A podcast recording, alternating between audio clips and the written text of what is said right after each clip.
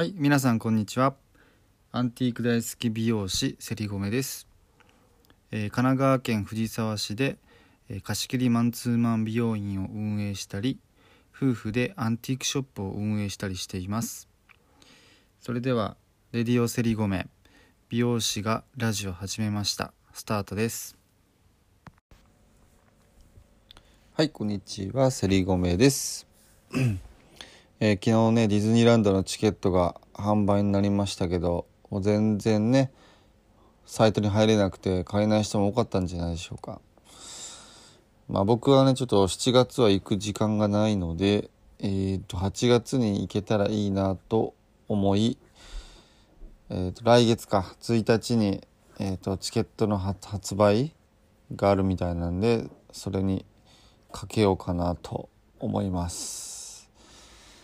えー、と今日のテーマは、えー、と伝え方、えー相手を知ろうとする気持ちっていうテーマでお話ししようかなと思います。えっ、と、まあ、結構売れたというか人気の本で伝え方が9割っていう本が今ねすごい流行っててまあ普通の書籍文庫で書籍化もされたし、えーちょっとなんか簡単に、えー、と分かりやすく書いたなんかちょっと漫画家みたいな感じもされたりとかしてて結構こう今人気があったりするんですけどやっぱりこう自分もまあ美容師ってまあ接客業っていう側面もあったりとかまあお客さんの希望ヘアスタイルどういう風にするかとかっていう聞く上でやっぱりまあ聞いてまあどういう風にするかっていうところの伝え方っていうのはすごくあの意識してるというか大事だなって思っていてでやっぱりこうまあ伝え方もそうだけど受け取り方っていうのもやっぱり人それぞれでもう千差万別だと思うんですね。でやっぱ例えば同じような言い回し同じことを言って伝えようとしてもやっぱ受け取り方が違うと、えっと、伝わんなかったりするんですよね。でえっ、とうん自分が大事にしてるのはえっと伝え方っていうよりも伝わるかどうかだと思うのでえっと例えばなんだろうなその伝え方を勉強してこういう風にすれば伝わりやすいとかえっとちゃんと整理して言えばとかっていうのもあるんですけどだからそれだとやっぱり当てはまらない人もいっぱいいてなんかその卓上の理論になってしまうような気がするんですよね。ってなった時になんか自分もいろいろ工夫して考えて思考を凝らしてやっていましたけどなんか伝え方って一番根本的に何が大事なのかなって思ったらこうまあ要は相手を知ろうとする気持ちとか力だと思うんですよね。で相手を知ろうと思ったりとか知ろうとした時の伝え方って自然と変わってくるしえっと相手を知ることによって、えっと、伝え方も多分変わってくるのであの伝え方っていう方も投げる方も大事なんですけどあの取る方、まあ、キャッチボールだとしたら取る方もすごく大事なんじゃないかなっていうふうには思います。相手がどういう球を投げてきたのかっていうのを例えばストレートなのかスライダーなのかカーブなのかシンカーなのかフォークなのかチェンジアップなのかとかまあいろいろありますけどそれが何なのかっていうのをあのしっかり知る見るっていうことがすごく大切なのかなって思います。でそれを受け止めた上であこういう例えば球を投げてくる方なんだなじゃあこういう方だったらこういう風に投げた方がいいかなとかっていう投げ方を伝え方として変えていけばいいのであってなんかこちらが伝え方を投げて変えたもそのお客さんが取れなかったら意味がない相手が取れなかったら意味がないしえっと本の中ではこれが正解ですよこういうふうにした方がいいですよとか卓上の理論は確かにあるし、えっと、理論的にはやっぱいろいろ伝え方ってあると思うんですけど結局は、えっと、相手が分かりやすいように伝えるっていうのが一番なので、えっと、それは何でもいいと思うんですよね。だから、ね、いろんな、まあ、昨日後輩のなんか指導の仕方みたいなことやってましたけど、まあ、それも一緒でなんかこう抽象的な言葉でなんか「バ」とか「ビ」とかここを「ビ」ってやってやればできるよって言ってすぐ伝わる人もいれば「ビ」って何ですかってなる人もいるじゃないですか変な話。いやだからこの「ビ」っていうのは、えーと、例えば髪の毛をすくう時に、えー、ゆっくり取るんじゃなくてこうすぐに早スピースピーディーにこうあの反対の指に磨けてコームを当てるとか。そういうふうに理論立てて言わないとわからない人もいるけどなんかこう視覚と視覚で覚える人とかだともうこうやってやってビッてやればできるんだよって言われてそのビッっていう感覚を覚えるから覚えたりするんですけど、まあ、それと一緒でやっぱりこう受け取り方の違いでだいぶ変わってくるので、えー、と伝え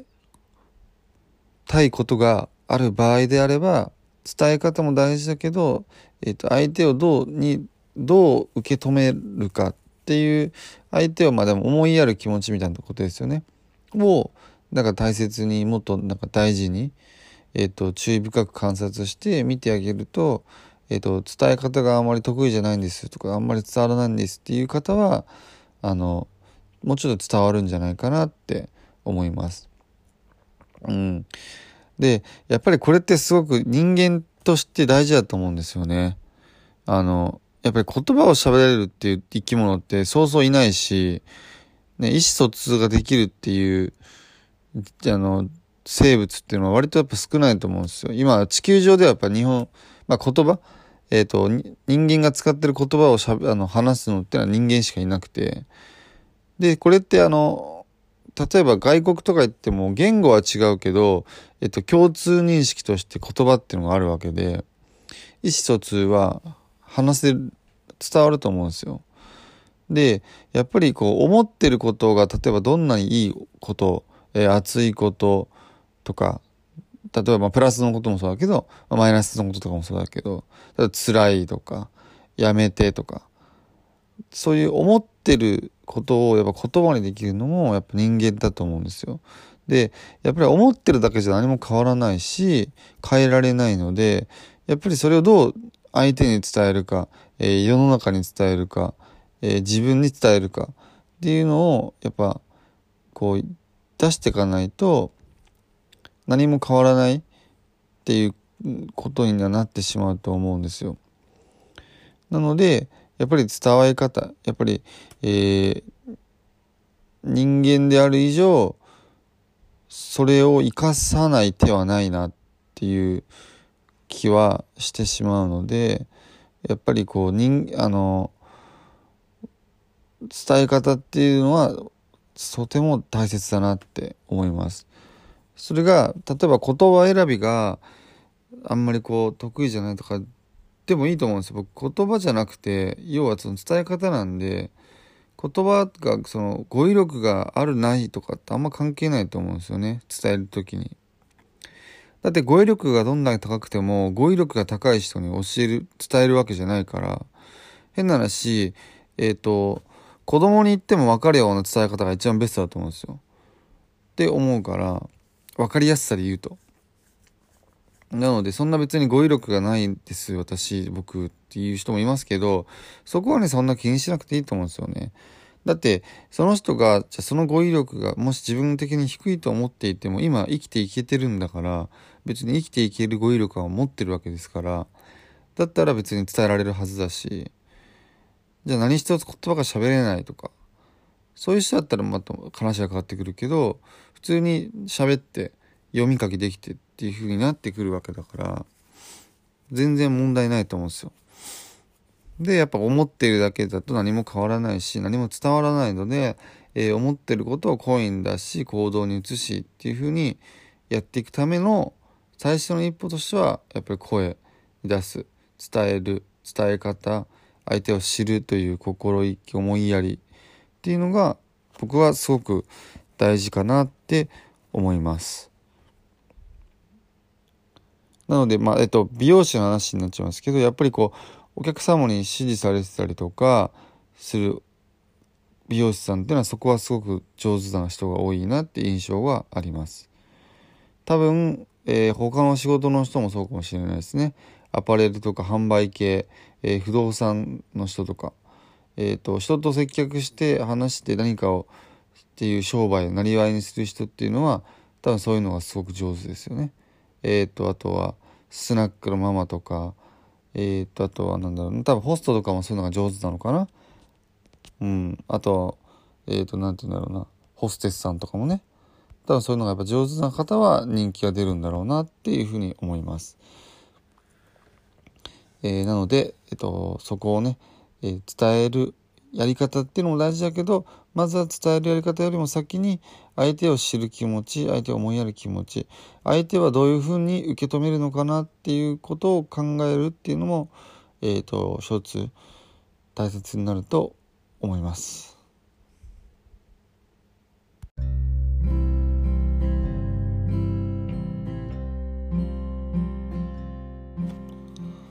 はいということで、えーと、伝え方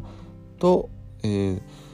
相手を知るという気持ち思いやりの大切さというお話をさせていただきました。これは結構僕も職業柄うんと勉強するというか考えるというか、うん、いかにお客様に伝えるかっていうのはすごく考えるので特にやっぱ髪の毛髪型を決めるって結構なことだからでやっぱ美容師が長くやってればやってるほどなんかその髪の毛とか美容師の知識が当たり前になってきちゃうのでこう一般の方の目線に立てないこととかっていうのが出てきちゃったりするんですよね意識しないと。だからやっぱそういうのってすごく大事だしうんやっぱり基本的には何も知らないっていう体で行くぐらいの感じじゃないとやっぱりわからないし、まあ、そささっきも言ったように子供に話しても分かりやすいようにっていうのがあるかなと。うんそうっすね。うん、だからなんだろう難しいんですけどそこを、うん、やっぱり相手の気持ちを考えるとか相手を思いやるっていうのが一番なのかなってやっぱり総評して思いますなので、えー、と何か伝えたいことがあったりとか、えー、なかなかいつも言ってることが伝わらないんだよなって思ってる方はちょっとそこを意識して変えてみてはいかがでしょうか。えー、今日も暑いので、えっと、熱中症とかにも気をつけて、えーと、こまめに水分を補給したり、えー、周りに人がいなければちょっとマスクを外したりとかして、えーと自己管理をしっかり皆さんもしてくださいね。え、それでは今日も素敵な一日になりますように。またね